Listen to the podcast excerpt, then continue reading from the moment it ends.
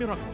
But there must be a similarity, a similitude between what you are looking for and how you are believing, and what you are believing. Without a similarity, God will never bring out a miracle.